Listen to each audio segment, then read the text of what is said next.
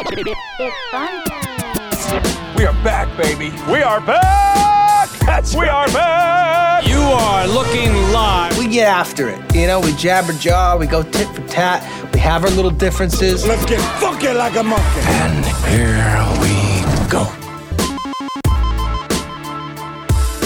Hello and welcome to the Moose and Runes podcast. This episode 110 of the pod. We've made it through the early aughts. I don't. I don't know. Sure. I don't know. I don't know how to say that, but it's episode Yeah. 110. We are here, Matt Rooney, Joe Musso, bringing you uh, all the top headlines, recapping a, a couple weeks that were. We apologize for uh, no content last week, as Matt said on our uh, on our Twitter account.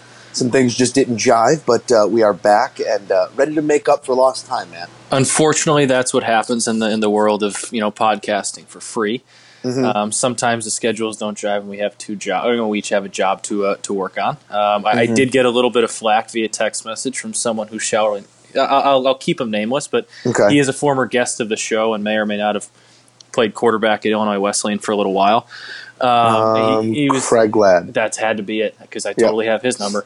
Uh, was was texting me saying, you know, you guys aren't allowed to miss weeks, and I said, once you start paying the bills or someone starts paying the bills, we will have a podcast out every single week, regardless of schedule. But until that happens, people, you're just going to have to to deal with the the missed episode every. Uh, John. oh, I don't know, was it John thir- Rooney? thirty weeks. It might have been. Oh, it could have been Uncle John. Could have been. He, he fits the billing. He fits the billing. He but, does uh, fit the bill. We're, we're back in a big way here, Matt. We got a lot to cover. Free agency. Uh, we're gonna we're gonna have you get us a up to wild speed. free agency for wild free agency for both in sports, NBA really. in the NBA. And yeah, we're gonna have you get us up to speed on uh, an NHL, NHL free agency that may have uh, flown a little bit more under the radar. I just think it's silly that they do them at the same time. Yeah, it's it's. I mean, they literally started. What was June thirtieth? Was at six p.m. was the NBA, and then the NHL's you know June first at whatever it is, July 1 1, o'clock. yeah. So it's just or sorry, July one right right afterwards. So it's it's wild how those line up just completely right away. Um, I, I don't know if that's tactical on the NHL's point that they want to in some way fly under the radar. I want to say July first is Canada Day. And I think Okay. that's like you know, can obviously the NHL is an American sport. Great. but that's You're- like I was going to say it's a you big ho- three, four teams. it's it's a big holiday up there, and you know they overall. I mean, they probably care about the sport more than Americans do. So, if, that, if, if that's some sort of tradition that they have running over there, and they get a lot free of agency and a plate of poutine. yeah, I mean, there's not, not nothing wrong with that. That actually sounds like a pretty good day. If you ask me, I, I, if I had some poutine on while I was uh, with me while I had the NHL Network on all day, July first, I'd have been a happy man. Uh, Matt, let's start. mean I have to move to Canada? No, you're fine. Okay, good, thanks. Um, let, let's start on the NBA side of things. There's really no way to recap the reshuffling. 40% of the league free agents when that uh, June 30 um, free agency window opened. Uh, we do know some of the bigger names are headed different places. Kevin Durant, Kyrie Irving joining forces uh, in Brooklyn. Kawhi Leonard, we don't know where he's headed yet. Uh, Al Horford, now a Philadelphia 76er. Um, the dominoes continue to fall, and it seems like the last domino that will set the final moves into place is the Kawhi Leonard domino. Mhm. But I I just want to get your, um, y- you know, your thirty thousand feet view of NBA free agency. Uh, what team do you like? What team do you not like? The way that they uh, they comported themselves over the last uh, week here. Um, this might be an easy answer. I don't really know. I, I love what Golden State did. I, I don't know how they. I don't know really how they did it. I'm not. Uh, the NBA salary cap is by far the most confusing with the soft cap and the exceptions and, and all that type of stuff and and different maxes for different guys. But losing KD and then going and getting an impact player who's not quite a superstar, but the next tier under there and can actually jump up to that tier. He's so he's still so young. Getting D'Angelo Russell. Um, I'm not sure exactly how he fits in that offense yet, but the talent is absolutely there, and that's kind of what the NBA is about these days. Um, so, so they went out and got him, and I saw you tweeting yesterday about how they're they're uh, reaching, excuse me, reaching a deal with Willie Cauley Stein, which I absolutely love for them. That's always kind of been a big need for them is having that that big man, and Demarcus Cousins didn't quite really work out because of the injury issues, and then getting Kevon Looney back on uh, you know the team friendly. I think it was what three years, fifteen mil. He was such an Yeah. impact player for them down the stretch, and really all they lost. I mean, obviously they lost KD, which was huge, but other than that, what, what they just lose Iguodala, which down the stretch he wasn't much for them either. Um, either way, so I, I think they did a great job of, of replacing what they've lost fairly quickly and going from a yeah, we're not in, we might not make the playoffs next year without a healthy Clay to we're going to be in a pretty darn good position when Clay gets back. I like I like what they did on paper because you know you lost a name, you added a name, but the identity of the team has changed too. A lot of that identity was Andre Iguodala, and it's not to shortchange what Steph, Draymond, and Clay bring to that locker room. But um, it's going to take some time to get used to. Like you said, you don't really know how D'Angelo Russell's going to fit into things. Mhm. But I do like what they did in the front court, as you said. Team friendly deal for Kevon Looney, and then Willie Cauley Stein, I believe, is getting signed to close to the veteran minimum. That's as good a uh, front court as they've had in a long time. which yeah, the, the, they'll be really flexible there, and um, you know I, I've seen firsthand the inefficiencies and the inconsistency of Willie Cauley Stein. If they can get him to play consistently every single night, um, he, he's got a lot of potential. He can play above the rim. He's kind of in this gray area of wanting to do more than he's supposed to. He Mhm. wants to be more than just a rim runner, more than an alley oop guy, but that's what he is. And if they can get him to embrace that role, and if he responds positively to maybe a couple, um, I don't know, lit beatings by uh, by Draymond Green, then Mhm. I think it's going to be good things there. But um, it's just a new identity. It, everything's going to be new. They're moving into a new stadium. You lost your biggest impact player. I, I do think that there are going to be some growing pains for uh, for the Golden State Warriors. But as you said, bouncing back from from losing a Kevin Durant, I don't think they could have done it any better. Yeah, I mean, they went from having questions, legitimate questions about the talent on that roster, to now pretty much just having Uh-huh. questions about the fit on that roster, which is a much better question to be asking yourself. I think you're much more worried about how very talented pieces might fit together rather than how are we going to get good enough talent on this team. And I mean, was it Ron Myers is, is the GM over there? That the, the creativity Rob. to Rob Myers, excuse me, Yeah. creativity to get D'Angelo Russell over there that quickly. Um, good for them. And I, I actually, if I was Brooklyn, I think I would have been more keen on keeping D'Angelo Russell. But it appears they probably had to bring in Kyrie to get KD. Does that Mhm. sound right? So I, I guess if, if that's the way you're thinking, they probably made the right move.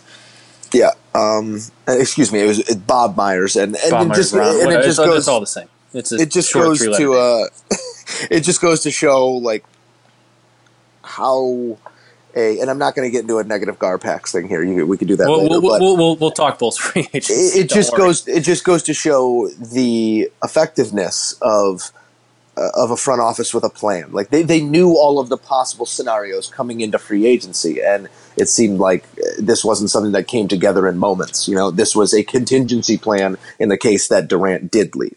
Yeah, and they. I, I'm- I'm guessing they were kind of assuming that, but you're right. They clearly Yes. had a plan, and I mean, when free agency hit, pretty much when they knew they had to start setting things in motion.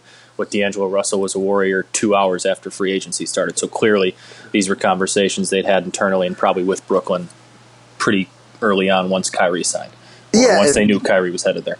Um, I'm super low on Brooklyn right now. Anyway, obviously you have great talent, but again, chemistry, locker room. Uh, Kevin Durant's going to sit on the bench for 12 months and watch Kyrie Irving um, really captain the ship there. Uh, those are the two most volatile, moody players in Mhm. the entire NBA. There are going to be sparks at one point or another, whether or not that's before or after Durant gets back to action. It's going to happen sometime over the next three to four years where those two bump heads and we're asking, where do we go from here? So it, it's going to be another soap opera. It's going to be a lot of fun, but I don't know how well it's going to work because of those two um, really strong and. Um, as I I said, say- volatile personality. Yeah, vol- volatile. I, would- I, I almost wanted to say, you know, weak. I'm not going to go weak, but strong is probably the. I guess uh, I, I can't think of the word, but volatile is probably the right way to go. It's it's two Yeah. guys that are, well, they're they're best friends apparently. Mike, a little bit a- soft, There- that's that's a good way to. a little bit mentally, Mentally soft. I'm not going to say physically seen soft, especially that we've with Kevin seen Durant, before in the past. Yeah, no,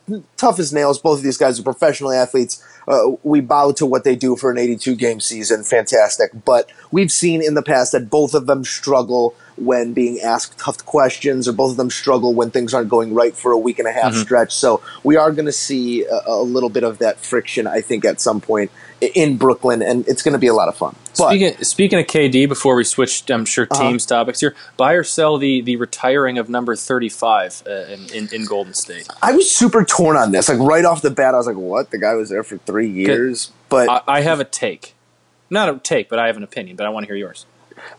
I think that the criteria for jersey retirement, you have to check a certain number of boxes, and I think that KD just does check those boxes. I mean, two championships, two Finals MVPs. He completely, and I don't want to say changed the trajectory because they were going good before they got him, but completely solidified an era for the Golden State Warriors if Bob Myers wants to, or, and and Joe Lacob, the owner, wants to put his jersey up in the rafters, I really don't have a problem with it. The other criteria is longevity, and that's the box that he doesn't check for me. I'm cool with the if that like you said with how much he did. Granted, such a short period of time, the impact he had there was so large. I'm totally fine with it, but I just you don't do it now. You don't do it, you know, the day after he leaves. You you do this Yes, when you he do. retires. Yes, you do. I No, dis- no, no, no. I think you, You- do this when he retires. You don't you don't retire it right now. You find another day when he's back, or when he's retired, or maybe this year when he's off to have him come back and do a. A ceremony at the new Chase Center, but you, I'm not you, honoring. You I'm not having it- a ceremony No, no, no. for This is why you do. team. forget the ceremony. This is why you announce it the day after he leaves. It's so everybody, all 350 NBA players, know that the Golden State Warriors take care of their players. Okay, So, that's a fair so point. this year during free agency and next year during free agency and the year after that, big name guys think, hey, let me go there and, and finish my legacy with Golden State and, and further their legacy. And maybe I do end up in the Raptors because this is a team friendly place, somewhere that takes care of their guys. And I think that the last month, for better and worse, has shown that that team does take care of their guys. I, I, you have to take them at face value for what they said about not knowing about any possibility of Achilles injury and, and not putting them out there with a chance of that happening. You have to take that at face value, at least in my eyes, you do, because they do seem genuine in both their um, their care for these guys and, and the way that everything works in the organization. This is another step to let all of these guys know, hey, come to Golden State because once you're one of us, you're one of us regardless. That's fair. I just I, I'm okay with them saying you're not going to wear. Like, no one's going to wear number 35 again. I just don't want to see some banner raising ceremony Yeah. while he's still Be a in little, the NBA be a little playing knee jerk. I agree. Like, I the, agree. let's wait till he's done, he's retired, you know, 10 years from now or whatever it is, and then we can have him back in honor. But if you want to say no one's wearing 35 again, I get that. But let's let's move on. What else do you like? What else struck, yeah, I, I struck a don't chord with you in free uh, a- A, couple moves did. I don't know about any teams who I wholeheartedly get behind all of the moves, but um, you know, I gotta Mm-hmm. gotta stand gotta stand for my Kings out here. They're one of the deepest teams in the West right now. they really are. Um, they they built they went out and shored up Harrison Barnes. Um, they got um, they got a lot of rim protection with Dewayne Dedmon. They got a backup point guard and Cory Joseph. And I know these aren't the big names, but uh, the big names are here, is what they believe already. Between De'Aaron Fox, Marvin, Marvin Bagley. Bagley. Um, now with Harrison Barnes in the fold, Bogdan Bogdanovich, uh, Buddy Hield being Favorite one name of the in basketball. Bogdan Bogdanovich, of course. Buddy Hield, but and then there's um, there's another there's because there's a couple Oh, see, my, my, my gets favorite, my favorite, and then my favorite like fact in basketball is that Bogdan Bogdanovich and Bojan Bogdanovich are not related. Not related at all. exactly. shocked, floored. Yeah. Thought they Um, were twins. That's, that's good stuff. But yeah, you got Buddy Hield off the wing shooting, um, and now there's depth in what there wasn't last year, and, and there's a little bit of, uh, of of defensive fortitude. So I really like what the Kings did in putting themselves in a position to uh, break this 13, 14 year drought of not making the playoffs. But from a singular move standpoint, my favorite move, and I don't really know why, is JJ Redick to um, New Orleans. He immediately gives them scoring ability. I know he's a little long in the tooth, but He can still less, shoot the lights out of the ball. took less money than he would have gotten elsewhere to go and play with a, a core that is going to either galvanize, sink, or swim, and we'll see. But just makes that place even more fun and um, makes the West even tougher. Um, so I, I love that move, and I love Jimmy to Miami because Jimmy needs to be somewhere where Jimmy's Jimmy. That's Jimmy gonna go. to That's, have- that's gonna be Jimmy a needs to really have the ball happy in his ending for hand. Jimmy. Jimmy needs to have the ball in his hand all the time. Jimmy needs the guys he want around him. Jimmy needs uh, crab cocktail after the game, and Jimmy can get all of that in Miami. I, I love it. I think it just fits the persona perfectly, and um, It's a perfect location for Jimmy Butler. We'll go no see what- about it. Even we'll more perfect than what LA would have been. We'll go see what a Jimmy team can do. Oh God, that's uh, that's going to be interesting to watch. Um, I'm a big fan of the Kemba signing for Boston. I thought Okay. Boston really missed that. I mean, when, when Kyrie was at his best, you know, and, and playing, you know, like he was a normal human being his first year in Boston, playing pretty well, distributing the ball really well. That team was so good. And you saw how good that team was, honestly, without Kyrie when they almost took down LeBron in game seven uh, a couple years ago. And I, I know they lost Al Horford, which is tough. He didn't want to be back. Um, they didn't pay Terry Rozier, which I think was smart. And I, they went out and got a point guard who is capable of outscoring anybody, but also doesn't need to just be the scorer. He's a guy who can distribute as well. He's a little bit older than I'm sure they probably would have liked him to be. I think he's what 31, mm-hmm. but that's not. I mean, it's not like they had to pay him the super max or anything. It was four for one, four for 141, right? So that that, that saves Total bargain. a little bit. You know, in the NBA for a guy like that, maybe is, that is a that's kind of a bargain, which is And God, you've got the north. You've got the northeast. But he's got the exactly. northeast Big he's East got the. UConn yeah. Northeast connection. He's kind of a legend up there. And I, honestly, I, I think from the few times I got to watch him play, you know, doing Bulls games and stuff last year, that guy's one of the more underrated scorers and all around players in the NBA today. And he just kind of was wasting away in Charlotte because it was Charlotte. No one really cares about him. I think Mm-hmm. he's going to be a great fit in Boston.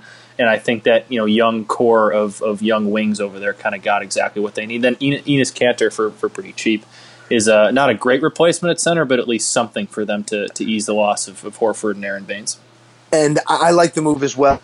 And I also like what he's done since the move. Uh, Kemba is in Boston. Yesterday, he was literally just driving around, getting out of his car, taking picture with fa- pictures with fans. He seems like a good He's dude. totally Like, he's the anti-Kyrie. Boston already, and I think I think it's gonna be a, it's gonna be really cool to watch He's going to be a the fa- tail end of his career in a place that's so passionate about their team and about their guys. he's going to be like honestly, I think he, he has a chance to be as much of a fan favorite there as, as Isaiah Thomas was, except like he's actually going to be more than just like a one year wonder type deal. He's actually a mm-hmm. really really good player, and I think he's going to catch on. And, and I think Boston is going to be in a great spot next year. I love what they did with, with adding him and, and losing Kyrie because that just wasn't a fit. Matt, give me your least favorite move or the team that you think did the worst in Oh. NBA free agency. You really put me on the spot there. Well, if you want, if you I want mean, to think about yeah, it, and I actually, have, no, this, this, my it's, answer. it's pretty easy. Um, Okay. The New the New York Knicks went out and signed like seven power forwards. um, I, I don't know if they, they know that you know you can only. I guess it's the NBA now, so we don't have the traditional, uh, you know, two forwards, center, two guards lineup, and you can do what you want. I love Bobby Portis, and I'm glad the man got paid. Um, that that's a weird free agency. And then what you saw what the Wizards did, I think, in trading uh, Satoransky to the Bulls and, and losing uh, both Portis and Parker. They essentially traded Otto Porter for like like all those guys for absolutely nothing, just like the second round pick that the Bulls gave them. They pretty much lost all of their talent and have gotten nothing in return for it except for Bradley Beal. Um, so that was a weird free agency move too, because they're not really a team that's lining up, you know, that has stars lining up to come there either. So that that's an odd spot for me.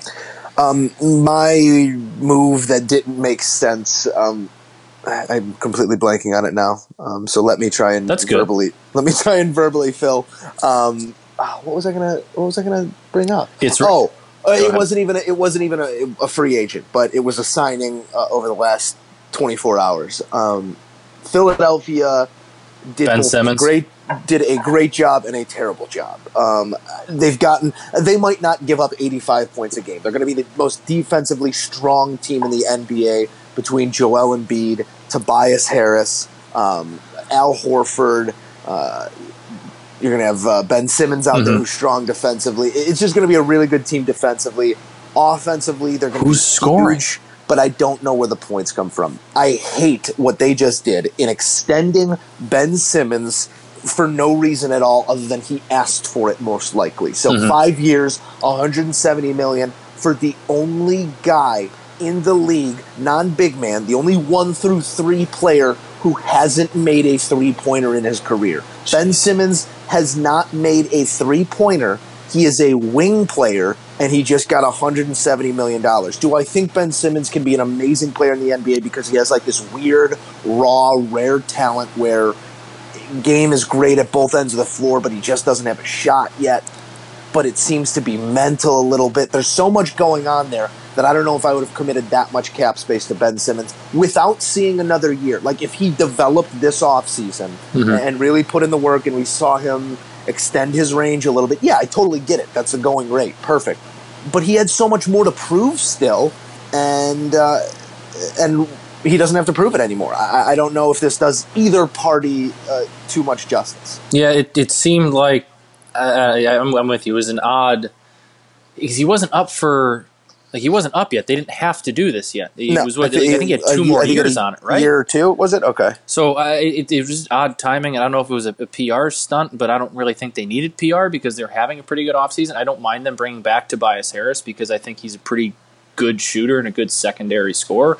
But like Tobias Harris in that lineup is your go-to scorer, right? Because I mean, you can't Yeah. really have like Embiid's obviously a guy you can get the ball to down low and dish off into the corner, but like he's not the guy you're getting the ball to, getting the ball in his hands when you need buckets. Like that, that's kind of become Tobias Harris now, and I don't know how they're going to score all that many points. and and I've got a huge, I've got a bunch of questions uh, surrounding Philadelphia. They could either be the one seed or the six seed in the East to me because what's going on there, and, and I've brought it up twice already, but what's going on inside the locker room? Is that a collection of individuals or is that a team? Because you just had Jimmy Butler, uh, who had a supermax deal, could have gotten more money in Philadelphia, decide to leave. Um, he would have been the guy with the ball in his hands in the final moments, as he was over the tail end of the season there. He didn't want to be there. Why didn't he want to be there? You had JJ Redick, who had a big deal from them on the table, too, decide to leave to go play with a bunch of young kids in New Orleans and take less money. Why didn't he want to be there? Why don't guys want to play with awesome players in Philadelphia? I've got a lot of questions surrounding that franchise right now. Yeah, there's just, I mean, it, it, there's no denying, like you said, kind of the talent of Embiid and Sim- Simmons, and I, I think we saw Embiid grow up a little bit, at least, you know, you mature a little bit towards the end of the uh, end of the year last year and into the playoffs. But there's a lot of mentality type questions with that group, and it, that, that's a good point. Seeing guys like those have deals on the table and just kind of go elsewhere for the sake of going elsewhere, um, it, it's it's an interesting question to ask. Well, I have no answers, man. I don't need, uh, but maybe we'll get him this year. Who knows? uh, we will know hopefully by next week's pod where Kawhi Leonard is headed, and that will really shift. Stay in. Toronto. Come on, Kawhi. It would make things just a whole lot more interesting if he did, because then the East is a battle between Philadelphia and possibly Boston and Toronto, and, and it keeps the balance of power in the West as interesting as it's ever been. But if he does go to the Los Angeles Lakers, um, I'm here for it too because it's it's gonna take a while to figure out. I think it's gonna be like a LeBron Big Three Miami thing, where year one doesn't really click. Will they in year two, year three, probably be the best team in the league? Yes, but I just don't know how Anthony Davis, LeBron, and Kawhi Leonard work on the same court. Um, I'd love to see Kawhi if he's going to go somewhere, go to the Clippers, play with Patrick Beverley. Shout out to Chicago, who just signed a big extension with them. Um, that would make the Clippers possibly the favorite in the West. But the last thing I want to see is another concentration of power with the Lakers. Yeah, but uh, it, honestly, my gut feeling tells me that's kind of where we're headed. But uh, hopefully, we find out sooner rather than later. And, and Richard Jefferson announcing he's coming out of retirement to likely Oh, pay for the. Lakers. That that you know, that to me, thinks- That's yeah, that's that- literally that's literally where the Lakers are in a cap position. No, but- right but that- we LeBron had to keep call the- Richard We Jefferson. have to keep the pay, the space open for Kawhi, possibly. I so don't- sign a bunch of idiots to fill the back end of this roster. I don't think Richard Jefferson's coming out of retirement unless he knows something. uh, Richard Jefferson doesn't know anything. No, And but LeBron doesn't. He's friends. with LeBron doesn't. LeBron doesn't know anything either. I- Kawhi Leonard does. Kawhi Leonard probably doesn't even know his answer yet. That's Kawhi Leonard. He's going to make his decision, not in a hastily fashion, but he, it's not going to be swayed by the. Uh, persuasions of LeBron James or Jeanie Buss or the bright lights of the Lakers. If he's going to be a Los Angeles Laker, it's because he grew up in South Central, a Lakers fan, watching this team, and now he has a chance to go win championships with them. That's probably why he'll choose to go be a Los Angeles Laker, not for a cameo in Space Jam. Um, everyone is in a holding pattern right now, keeping cap space open for Kawhi Leonard in the hopes that he'll come to them. Except for the Bulls. are, Bulls the Lakers are, and the Raptors are. Those are the three teams. Doing I that. but they, I know. but they have to. They can't rule themselves out. So, and, every team needs to have 15 guys. The the Lakers are in a cap strapped space, and that's another thing. You sign Kawhi Leonard to his super max. There's no money to build a team around those guys. It's going to be three Literally on five. nothing. Yeah.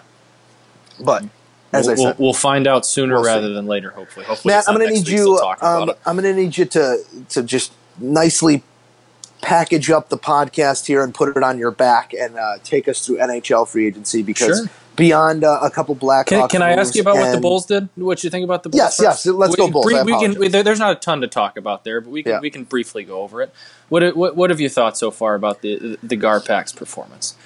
better than usual. Um, I do like this the Satoransky edition. My my question doesn't stem from the moves made in the last week.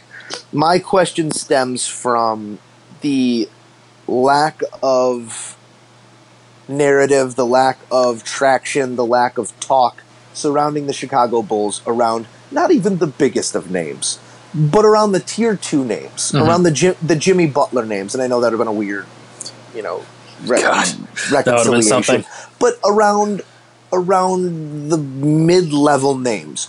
Why were the Bulls not in a single conversation this year? I I don't know, and it's, it's because it's because been this Boston, way since the Boston Celtics weren't, and I understand Al Horford left, and that was the chip that fell, and then they go out and get Kemba. But like, there are blue blood teams who find their way. Even the late, eh, excuse me, even the Knicks. Yeah. I understand that they can't get they it struck right. out, but they're there, like they're being And- considered.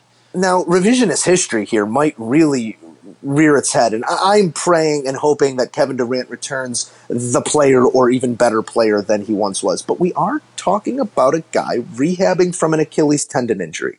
Um, only a few have done that successfully. So I I'm not going to take James Dolan to task for not offering the max. But if, if you wanted Kevin Durant, you had to offer the max. Yeah. You, you took yourself out of the running not offering the max. But I- see the thought process behind that move. I'm digressing here. They were a part of that conversation. The Bulls did not put themselves into any conversations this offseason. And if it's the rebuild mode, we're not ready, open up cap space for the future thing. I was reading um, Bulldog, who's kind of the capologist over with you Yeah. guys, um, Kevin Anderson. They're not going to have any cap space two years from now, by his So- number, I think. They- so I, I just don't know. I don't, and I, I know next year's free agency class is not supposed to be all that strong. I couldn't tell you off the top of my head who's up or whatever. I, I, not, I, I don't know what it's like two years from now. I hope this is their plan. I've, I've kind of heard this pitched by a few other, you know, talking heads here. My, my hope is that they've signed and brought in a lot of these types of players who are solid veterans. You know, Satoransky is a solid player. Um, Thaddeus Young's a solid player who can, you know, help this team kind of start learning how to win at least a little bit, help the younger guys start learning how to win at least a little bit. And then two years from now, Thaddeus Young's on an expiring deal.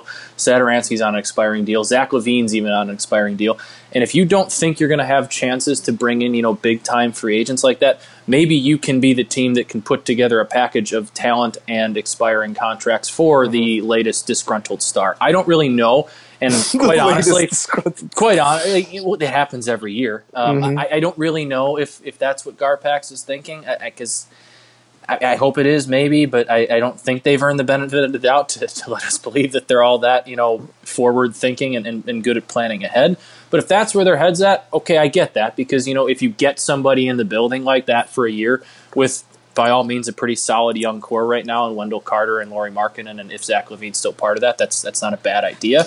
But right now, that's where I'm at. Like all these moves have done is kind of bring them back to where we were two years ago when the rebuild started. And you know, gra- granted, they're a lot younger, and the mhm. young talent's a lot there. It's not a 28 year old Jimmy Butler; it's a 20 year old Lauri Markkanen and a you know 20 year old Wendell Carter Jr.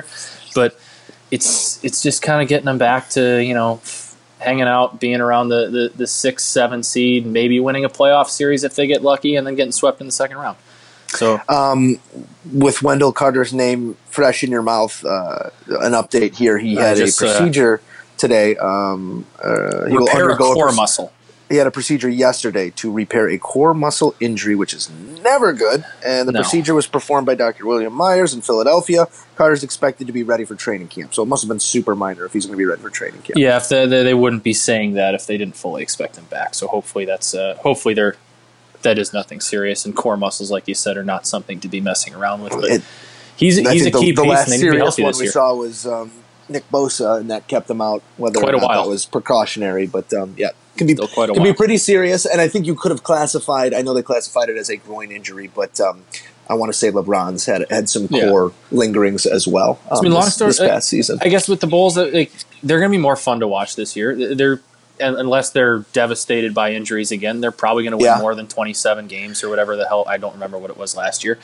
Um, but I saw still some not, murmurings, or I saw the question at least being posed around Chicago media: Are they an eight seed? Uh, the they have a chance to be an eight seed in the East because as top, as as good as that top is in the East, I mean, once you kind of start getting Bottom's down to that bad. four, five, six, like it's it's not it's very winnable. I, I don't want to call it quite bad because there Uh-huh. are some still some good young players on a lot of teams there that could, that could go off and have good years and all that, but it's still a it's it's a winnable bottom of the conference, I guess. And the, the Bulls, while they might not quite have the top end talent, have definitely done some some things to shore up their depth, but. Uh, they don't have that star, and until they get one, if if Markkanen doesn't develop into that, which I, I think that's the one they're banking on, Yeah. they're, they're not going to be anything more than what they just were. Yeah. Um, Matt, uh, we could wax poetic about uh, NBA free agency. It is. Let's go to my is- wheelhouse. Uh, I, uh, let's do it, but I, I just cannot applaud Adam Silver in the league for It's better than the regular season. not only I, I wouldn't go that far, but I I, I totally understand. I totally understand what you're saying. But from the tip in October to right now, they find a way to stay in the news Mhm. every single day, every single week, and the NBA better than all other major leagues has um, has done a great job in the last decade of you know furthering the product and making it something that ages well and, and not only maintains its place in the in the marketplace but grew and moved with the time and um, I think they'll continue to do so so just a just a golf clap for the NBA Yeah, not not sure there's a better commissioner in sports right now. Well let, let's take it to one uh, a commissioner that maybe has taken some some flack in, Yeah. in years past. Um, not as not as bad as, as Roger but um, Okay. NHL as we said having their free agency window open up just hours after the NBA and um, you know I caught a couple of the big moves um, and uh, uh, you know Pavelski leaving San Jose after 13 seasons heading to Dallas. Uh, the Breadman heading to New York. Um, but uh, give me the breakdown of again same thing. Who are the big winners and losers in the NHL Hey, you, you know how Kawhi said board man gets paid? uh-huh bread More, man more gets like paid. bread man gets paid, am I right? nice That's pretty nice. good. Um, uh, first off, I think the Rangers are a, a winner in getting Panarin over there. They didn't. They paid. Is he the him- highest paid player in the league now behind He is. He is the highest paid winger in the league. okay. Um, I don't believe his contract peaked. His contract fell short of McDavid's by a couple hundred thousand. Um, he got if he would have taken Columbus's offer, which they, they made a last ditch offer. They were only they were the only team able to extend him to eight years. Mm-hmm. Um, now the the max deal free agents can get is seven. They offered him something north, I think, of twelve million a season, and he still said no. So clearly, he just didn't want to go to He Columbus. wanted he wanted yeah. to be in New York. Uh, I, I think you got to call them a big winner. Um, Dallas, I love the the Joe Pavelski move. They're not terribly tied up in cap space. The their their defense is still really young. They don't have to pay a lot there, and Pavelski's still coming off what a 34 goal, uh, 34 goal season. Yeah. Um, I love what the Blackhawks have done so far too. I, I hope they're not necessarily done uh, adding to their defense or maybe shuffling some things around, but getting a Vezina Trophy finalist to be your insurance policy for Corey Crawford. I, I was gonna say, that's tell- as creative me- as you can get. Tell me um, more about this guy because if Corey's last three, four years are any indication, we're going to see a good amount of him. Yeah, I mean it, it, that's what this. Uh, the, the more that I you know kind of read into this and see people tweet about it, and, and I uh, read the transcripts for the conference calls for for uh, Robin Lehner. This is clearly. I, I don't think they think Corey Crawford's done or retiring. They're just they, they realize Corey Crawford's one bump to the head away from possibly retiring. He's Yeah. one bump to the head away from missing you know twenty five games, and Stan Bowman's. I don't know if he's in a fight for his job, but he's at least close to that, and he can't really afford to have the season rest on, you know, backup goaltenders, young goaltenders anymore. He went out and got creative and, and found an insurance policy. I think you're No more- see. So we go from from an accountant to an insurance policy. Yeah, I think Thank that's you. where we Thank went. you. Um, uh, they they went out and got the best goalie on the market. He, he Robin Lehner's a guy who kind of came out onto the scene last year. He was pretty good two years ago, but really burst out last year with the Islanders. He, he's had some mental health issues with addiction in the past. Uh, and last year was the, the kind of the first year he really got clean, really got healthy, and he had an unbelievable season. I think he had a goals against average of like 2.1. His save percentage was around 930. Um, and, and he was not only a Vezina candidate, but some people even had him as an MVP candidate last year. So I think you're going to see uh, a lot of him this year, especially if Corey Crawford does need some maintenance time or whatever. I think it was a great addition. I think Andrew Shaw was a great trade. Yeah. Um, I, I think he's a guy who obviously they've been trying to find a similar type player to him since he left. Uh, when he left, they couldn't afford that contract, but now a couple years removed with, with what he's getting paid and what it would have cost to, to add a free agent that does something similar to him would have cost you probably an extra million and two more years on the deal. So getting a guy who can do what he did is comfortable here. I, I know Stan Bowman loves the reunions. I know the reunions haven't necessarily gone well. Um, I think this one probably has the potential to be the best one because there's also I thought Brandon Saad had good potential, but Brandon Saad also had a ton of pressure on him too, coming in Yeah. and replacing a fan favorite in Artemi Panarin. Andrew Shaw, after Toews and Kane, might be the biggest fan favorite in you know this this Blackhawks era. He's one of the most beloved players here, so he's going to come in, you know, with zero pressure. He's not replacing anybody. He just has to go out and be himself. So I think that was a great addition as well. I'm I'm thinking now. So Shaw, Saad, uh, Sharp. Who were I'm Sharp. trying to think? Johnny Oduya came back. Uh, Was there a Bolland for Dave a Bolland, Dave Bolland never came back. No, He didn't do a uh, second no, stint? No, he could- he the, his back was just absolutely Yeah. fried, pretty much by the time he left. Who Chicago. else? Um, is that that might be it? But Ni- yeah, Nikolai that- as you Hobby. Bulin. People, he he Yeah. made a brief brief return. um, it, it- long story short, the reunions have not gone all that well. Uh, Yeah. I mean, Saad up to this point is, is This one makes the most sense, One. This one this one makes a lot of sense. Uh, Yeah. He's not a guy you're saying you need to slot in the first you know first wing. First line winger and, and, and give us 30 goals. He's a guy who, you know, I think had 47 points in 63 games last year. You're looking for him to do something like that, get your goals on the power play, which is something they've always been looking for. And he was some, he was one of the few guys that always had a knack for that. You know, getting you goals in front of the net, which is always something you're looking for come playoff time. So I absolutely love that pickup on their part. And it's a Matt, reasonable same contract. question as I posed with the Bulls. Does this make the Blackhawks once again a playoff? Uh, I don't want to say favorite, but does this make them uh, a, a playoff contender? You know, it brings them right back into the conversation. I- I- We saw what they did last year with you know no defense, and I I, I don't want to be mean to Duncan Keith, who he had an okay year last year, but he's also a guy who kind of has switches he can flip, and I think he knew no matter how hard he went last year, how good he was, that Yeah. defense wasn't going to be much better.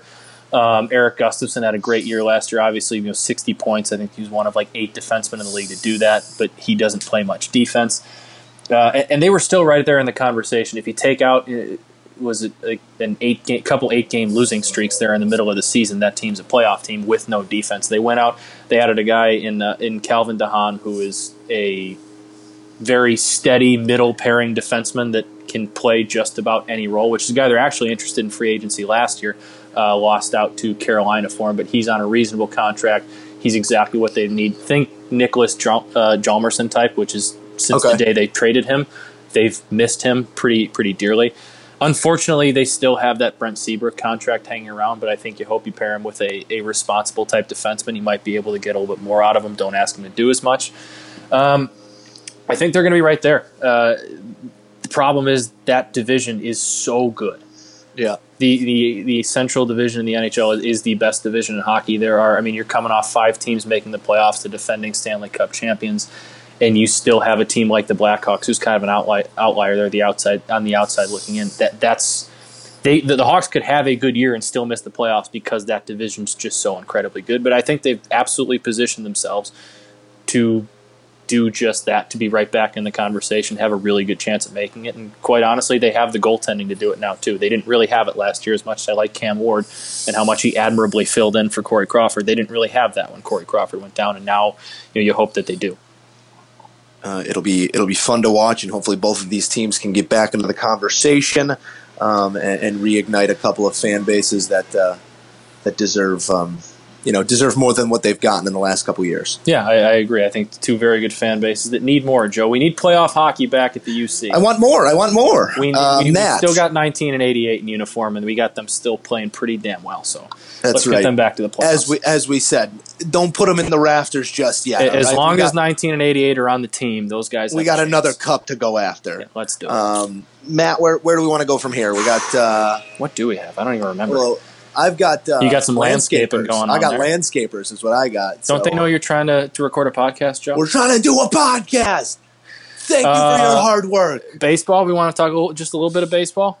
Uh, yeah, uh, We're at the All Star. We're at the All Star break. We're at the All Star break, or not the All Star break just Basically yet, but All-Star the, the halfway point. Um, Cubs and Sox. Uh, you know, it really seems like the sky is falling on the north side. Uh, the game made its way uh, across the pond for a showcase out there in London. Um, so you know, baseball. This is its window. This is its moment, um, and it seems like uh, the Cubs are not enjoying the current moment. No, they uh they got some problems over there, man. The the, the lineup is just so incredibly inconsistent right now. I mean, right, quite honestly, the Cubs' most consistent hitter performer at the plate the last you know three weeks has been Jason Heyward.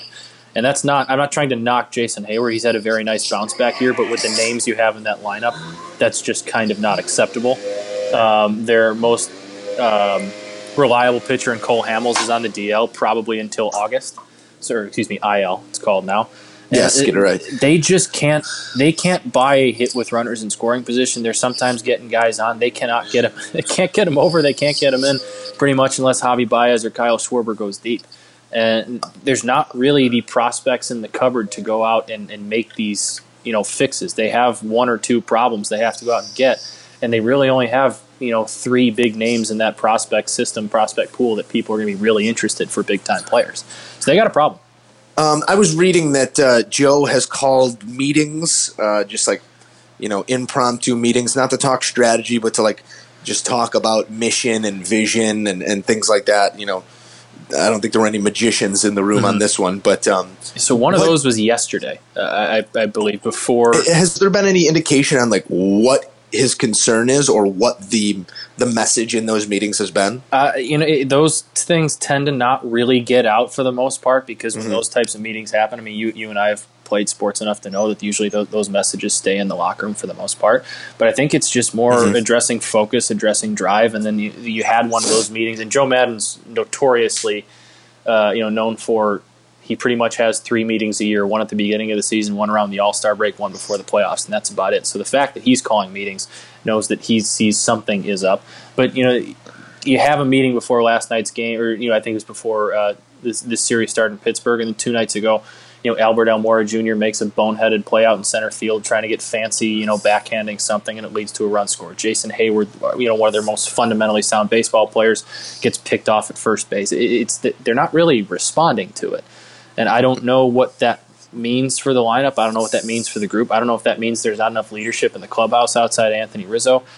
I don't really know. There's there's a lot of questions, and not many people seem to have the answers. You know, guys like Cap don't really even seem to have the answers, and they're the guys who always do uh, somehow have those answers to to somehow figure it out for the Cubs or tell you they have it figured out for the Cubs. Well, you, you mentioned in our pre-show that Cap, uh, what's his what's his going line right now? Cap saying, as currently constructed, the Chicago Cubs can't win a World Series. I, I tend to agree with him.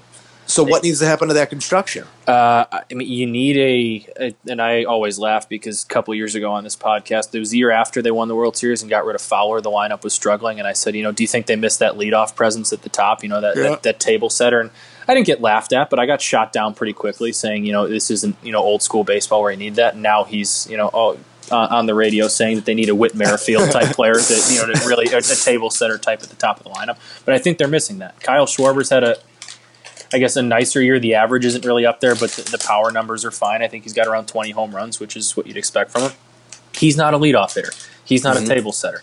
You need to get one of those guys in the lineup. You need to get more consistency out of your second base position because right now they're trotting out Addison Russell and Daniel Descalso, who both, I mean, kind of suck at the moment. And they need their starting pitching to step up. I mean, Jon Lester's ERA is in the fours, and uh, you like to think he'll have it figured out because he always seems to by you know July, August. You Darvish's ERA is in the fives. Jose Quintana's continues to be incredibly streaky, and even when he's having his good games, can really only give you about six. I think he's one of the worst pitchers in the majors through you know through the lineup the third time, so he can't really get you past five or six. Um, Yes. They don't.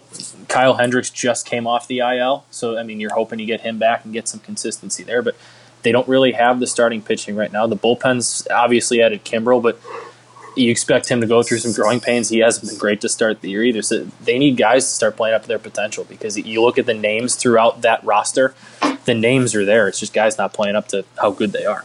I mean, Chris Yeah. Bryant's I think one of the worst hitters in baseball with runners in scoring position. He's like 11 for 60. Can't have it. That's Can't not win good. with them. You, you can't, Can't have you can't have your best all around hitter be that bad with runners in scoring position. Uh, Matt, on the south side today is, depending on when you're listening to this, uh, Dylan Cease Dylan Day. Cease Day. Happy Cease So Day. uh, get your Cease jerseys. You said number 84, I Number eighty four. like uh, like a young Randy Moss. There you go. I Uh, think that's what we're hoping. Cease- Gonna, I don't know how to draw a, a line between the two, but uh, what do we want to see out of Cease today? Uh, you want to see him have command of his fastball. You want to see him throw strikes. I'm not terribly certain or t- terribly concerned if you know he, he gets hit a little bit today because you know first major league start guys are going to be looking to jump on him. But I'd like to see him have command of his pitches. You like to see him trust James McCann and just kind of throw whatever he puts down. And you like to see him touch you know around 98, 99, 100 like you know he's capable of. Um, the, the numbers started out really good in AAA for him this year, and then kind of started wavering. Part of that, I think, was because they said they're using the major league ball uh, in AAA this year, so that was some pitchers were having tough time adjusting to that. But also, I mean, you saw it with Kopech right before he came up two uh, two years. It was last year. I think he just got a little bored down there, got a little bit complacent because he's kind of done all he can do. He's figured out all he can.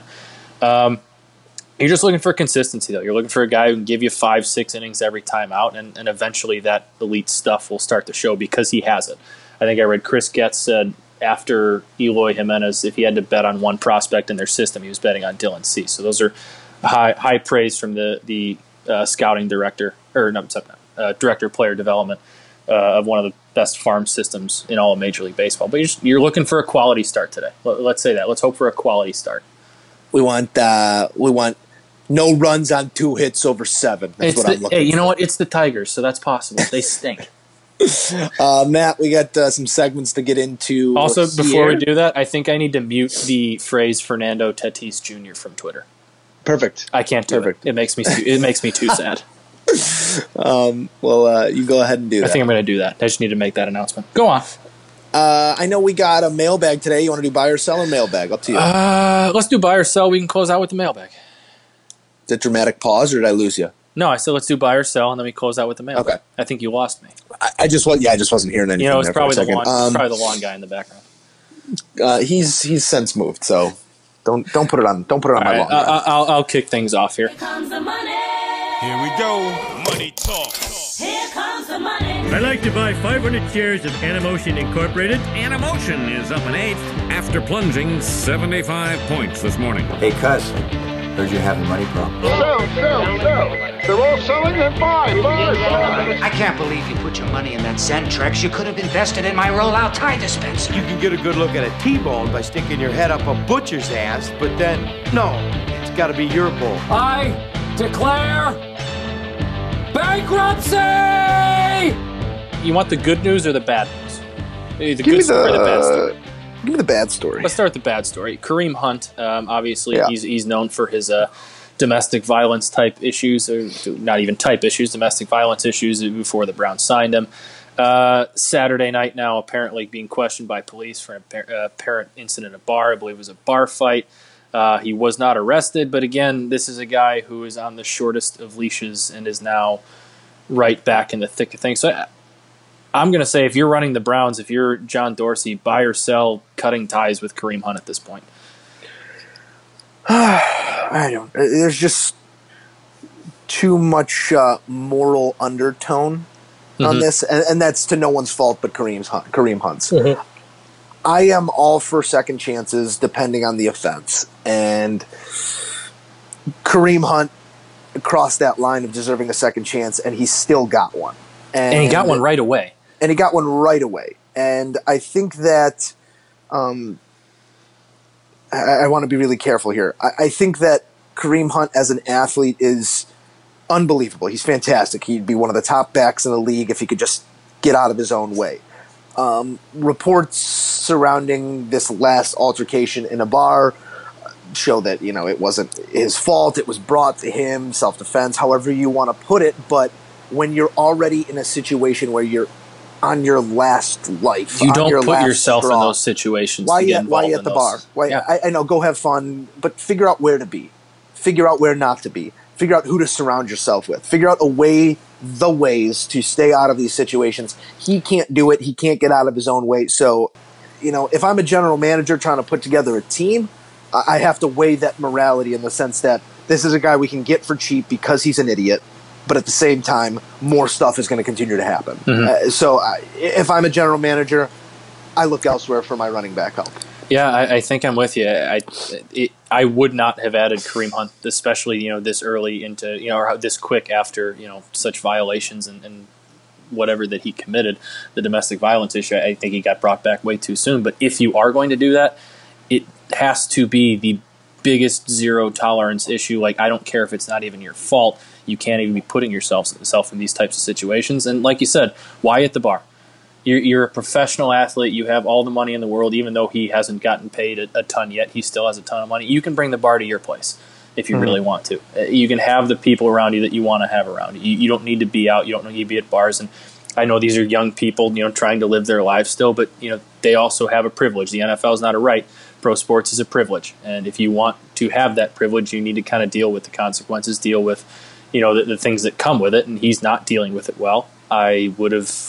I don't care if this is just a minor incident. I would have just said, "Not, you know what, we're done. Th- We'll see it. Yeah. We'll see it. Go, good luck elsewhere."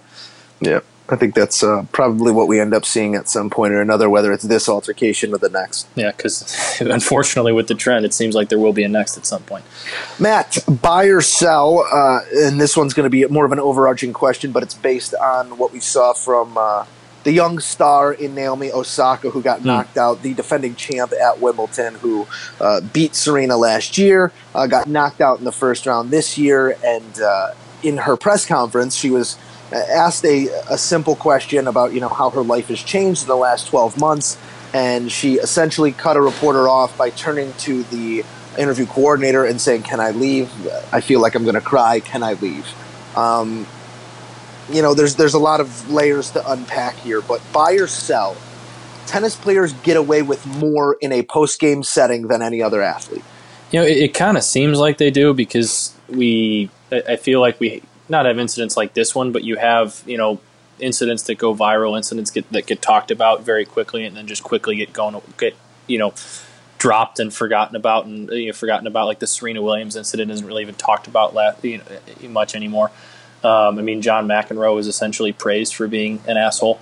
Um, but yeah, I, I think I buy that. These these people kind of do whatever, say a lot of weird things, stupid things at press conferences, and, and have these weird incidents. They just seem to kind of go away by the wayside, and that probably has to do with the popularity or, or lack of popularity in tennis. Um, is this was a I, I hadn't heard about this until you even brought it up. It, I, I know she's only 18, and, and hopefully she can kind of learn from that situation. But that's it's it's not a great look. I know if you don't want to cry on stage or whatever in front of the press, because then you're going to even go even more viral. But at the same time, it's it's not a great look, and hopefully she can learn from this one. Maybe even you know apologize to the media and kind of go from there. Yeah. Um, in my eyes, they do tend to have a leash, but there's always been an air of uh, performance art to tennis for me, and I think this is part of it, or falls into that category at least. Um, specifically speaking about Naomi Osaka, young star with the world ahead of her. Um, even her win last year was so odd because of that call. See, and- and People don't even talk about her win; and- they talk about Serena's loss. yeah, and it, it almost seems like her psyche or or her um, her whole world was defined by that, and, she hasn't been able to move away from that over the last twelve months. But uh, ho- hoping the best for her, but you, you gotta you gotta handle yourself a little bit better in post game availabilities because you know that's that's just as much as your your Yeah. job as you know serving in the second game of the first set. Hey, with how with how good she is at what she does, she's going to have a chance in that spotlight again. Yeah. So hopefully she does better next time. Yeah. Uh, buy or sell? You been watching the World Women's World Cup, Joe? Keep an eye on the feverishly, Americans. feverishly, I Well, then. I think I know your answer. This just I, I know the answer. I just I wanted to get some talk in here because I think they deserve it. Buy or sell Sunday's Women's World Cup final must see TV. I know it's what 8 a.m. hundred- out there for you. hundred percent buy. Yeah, Yeah. we'll be up. We'll be watching it. We'll be pulling for for our, our U.S. women, and uh, you know they've made it. It's not just because of the stage or the bright lights. They've made it fun. a, appointment television because they're so much fun. Because they have the personalities. Because the type of soccer. Not that I know a ton about it, but the type of soccer they play isn't a pack it in defensive game. Like they're attacking from the outside. Mm-hmm. They're throwing balls into the box. They're taking shots when they're there. Like it's fun to watch and uh, you know the storylines going into the English matchup were fantastic with you know Piers Morgan running his mouth saying that you know they're too boisterous and too full of themselves. Like no, we're just Americans and we're the shit. Like this is this is how this is how it goes. Like it's the it's the keep me out of the end zone paradox. Mhm. you don't want our ladies to celebrate, keep us out of the end zone, keep us out of the box. Um, so uh, it's uh, it's hundred percent appointment television for me. It's a point of not only national pride, but um, but pride in uh, in in you know this sport at its highest level. Yeah, and the this American team especially has been playing it. I think I saw a stat too. There, the U.S. women's national team is undefeated in games that Alex Morgan scores, and it's like sixty some plus games, and that's just that was a wild stat to me. Yeah. Um, and I think it was also seven consecutive World Cup games that this team has scored within the first fifteen minutes. Which is also that, that that speaks to what you were just kind of saying. They don't play that packet in style. They're from the get go, from the you know the from the opening kick they are going for it. They're they're trying to attack, be aggressive. But it's been fun to watch. Honestly, that Alex Morgan celebration, like right after England kind of tied it up yesterday, the whole tea sipping thing. I mean, bonus buy or sell. That's the greatest celebration of all time. Uh, the I can't think of a tea- better. the tea sipping celebration? I think I, I can't. It's think good. better I, I right now. won't.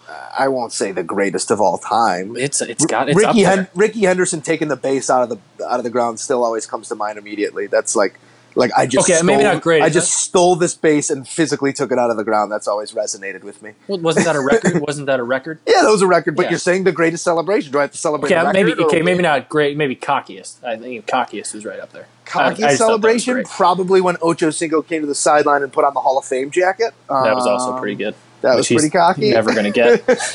Yeah, but uh, no, it, it's it's in the pantheon. It's definitely in the pantheon. That's what I was getting at. It was. It's just been a lot of fun, especially like you said. There, there was a lot of uh, a lot of trash talking, a lot of down talking to the to the American women's team uh, from the English, you know, media and all that. All that you saw on Twitter, their newspapers and all that stuff. So it was, it was fun to see them kind of win and, and shut that up. Matt got one for you here. Also, Buy before or we move on, advice.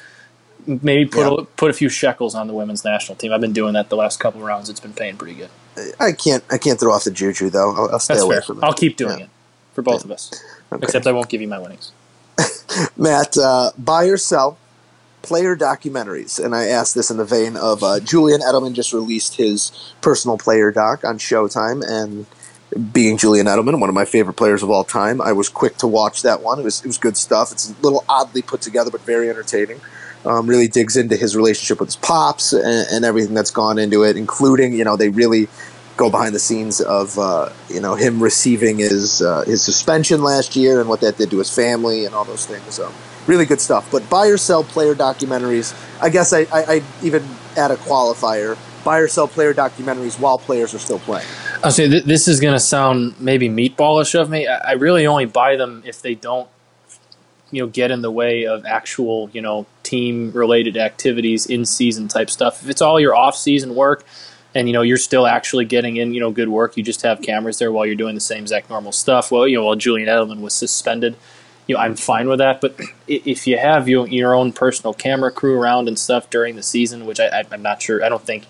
I haven't seen the Edelman one, so I don't think it goes that deep. I, I'm not really for it, but yeah, if, if it's about your off-season training methods, if you're about your off-season workout type stuff, sure, I'm, I'm fine with that. I think it's a good way for you know people to learn a little bit more about the player and honestly a little bit more about their workouts because I think that's it's good for younger athletes and, and you know, even just guys like us who used to play know kind of what these guys are putting themselves through and you know, know the types of workouts they're going through every day to kind of measure yourself or, or know what you have to do if you want to get to that level.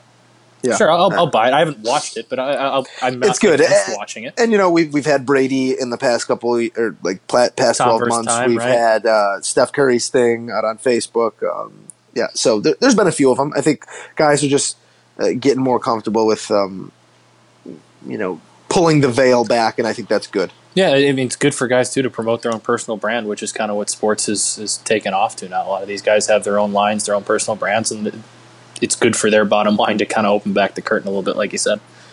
Yeah. Uh, you got one more, or is that it? That's it. Uh, I got a Um, mailbag. Mailbag, yeah. Yeah. Um, so I'm not sure if you've seen any more, but these are the the mailbag comes from our good friend Parker. You know Parker Carroll, Joe. Mm-hmm. You remember him? Friend of the pod, Um, I do. We got we got some Bears. que- We got a Bears question here. It, it goes to the the gambling realm here. Favorite Bears prop bet for the season. I've only seen four of them. Uh, I, I, haven't seen the divisional odds, but the four I, have seen are Mitch 200 to 1 to MVP, which I think has already dropped down to 50 because that got so many bets placed on it. Over under nine and a half wins for the season. Okay. David Montgomery 17 to 1 to win offensive rookie of the year. Mitch over under 26 and a half touchdown pass. So I'm going to give you twofold here. One, give me your favorite of the prop bets there, the one you think you, you, you'd most want to put some money on. And two, I'm going to give you a 100 hypothetical dollars. How you spreading that $100 around those four props?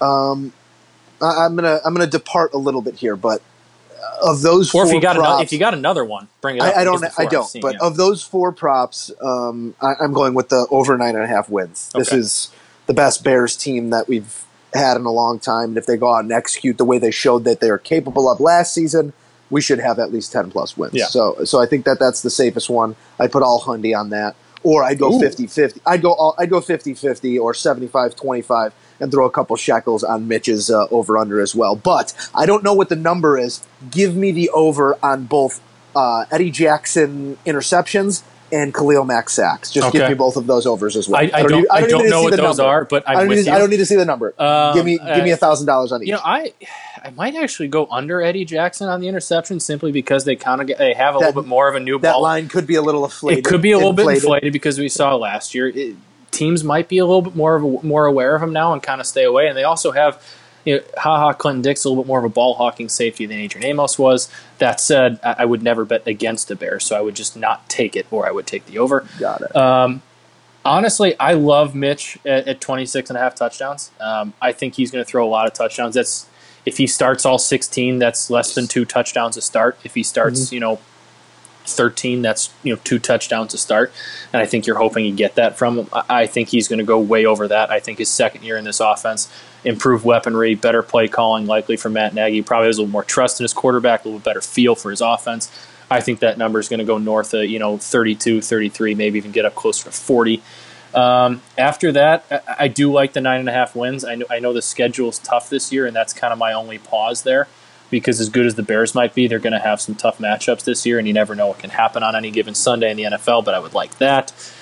I- think if you have hundred dollars, hypothetically, you have to throw like two of it on Mitch at two hundred to one, just in case. Yeah. And I, I mean, I I actually just this morning did throw twenty five dollars on David Montgomery at seventeen to one to an offensive rookie of the year. I think he's going to get a ton of touches. I think he's going to be RB one, and we've seen how quickly running backs can take off and thrive in those types of offenses. And in a draft that doesn't have, Uh-huh. I mean, you know, Kyler Murray's the biggest offensive name drafted. I'm not sure he's going to take off right away. Uh, I think there's an opening there for offensive rookie of the year. I like that as well. So essentially, I love all four Bears prop bets because I'm a Bears fan. Yeah, I, uh, I, I don't. I'm not uh, immediately turned off by any of them. So That's good. Uh, I wouldn't. I wouldn't argue. That's what uh, you're looking for. Is just a nice Bears turn on. Yeah, you can be easily swayed. Yeah, I, I like that. I like that. Um, Matt, that, that's if you can't tell, we're getting close to Bears season here. We just we want it to be Bears season. we are. We're, we're itching. We're right bit. about two months. Yeah. We're just over two Uh, months here. Have they announced opening. their report date? Uh, late August? They probably August. did, but I don't Yeah. really know it off the top of my head. So who cares? Yeah. Well, we're getting uh, there. We're getting there. Matt, Matt, you you got anything else for the people before we uh, before we send them on their way? I'm running. Hap- I'm running hap- out of voice here. we got for Happy reason. Fourth of July. Happy Independence Happy Fourth of July! Yes. Celebrate. Happy birthday! Um, happy birthday! Uh, happy birthday, United States! Happy Independence! Um, you got. You, I know you got to work, but you, you working all. You work in that night? You work in just the day? What do you got on the fourth? um, I'm going to try and get everything on tape and uh, get out of there, watch some fireworks with There uh, with with the shelves. Maybe and, throw some um, meat on the grill. Yeah, a little meat on the grill. Nothing, nothing too crazy, but uh, looking forward to uh, a trip back to the Chicagoland area next When do week. so when do you come back again? we're gonna have What to talk about uh, scheduling. I get back Wednesday, so uh, I should be. Uh, um, okay. if we want to do a Tuesday pod um, on the phone, or uh, you know, schedule's filling up pretty quickly. Uh, you're a popular guy, man. I'm in You're high demand, guy, so yeah. uh, so maybe or maybe we could do another face to face podcast that uh, we can't post. Well, I was- let's, yeah. do one, let's do one of those. Let's know, do one of those. to this day, that was still our most fun one. Maybe we'll It was. It was a one. good time. Your schedule's filling up. I still haven't received a phone call, but that's interesting. You know, Matt. Uh, neither of you know. I, I don't make the No, phone I'm calls. not. I, I'm I not receive fine. them. I'm, I I'm not. receive I'm the not. phone I'm calls. not. I'm not saying. I'm just saying. I don't have I don't have the mental bandwidth for this right now, Matt. I'm gonna. I'm gonna, I'm gonna shut that. us down. Uh, great job today. We we appreciate all of your insights from baseball to basketball to to the to the sheet. Um, you've got it all, Matt. You've Last thing all. for the people here, it- it's the down it's the down season, guys. Free agency's wrapping up. All we got's baseball here coming up. Send us some mailbag questions. Give us Do some it. stuff to talk about. We don't Do always it. want to talk about sports. Give us some other stuff. Give us some fashion. Give us some some fun stuff. Give us some uh, movie topics. Whatever. We want to talk about that type of stuff. Yeah. Rank your Ocean's Eleven, your Ocean's movies on Twitter. We'll talk. Yeah, we still want more. Ocean's still waiting for tweets, guys. We Give want to talk Ocean's movies. For Matt Rooney, Danny Ocean, I'm Joe Musso. As always, like us on Twitter or like us on like us where you can like us. Subscribe wherever you can. Do it all. Click the buttons, and uh, we appreciate you guys for tuning in to episode 110 of the Moose and Runes podcast. We'll see you next week. May God give you for every storm a rainbow, for every tear a smile, for every care a promise, and a blessing in each trial. I swear I've seen a lot of stuff in my life, but that was awesome. Chicken on a stick was phenomenal.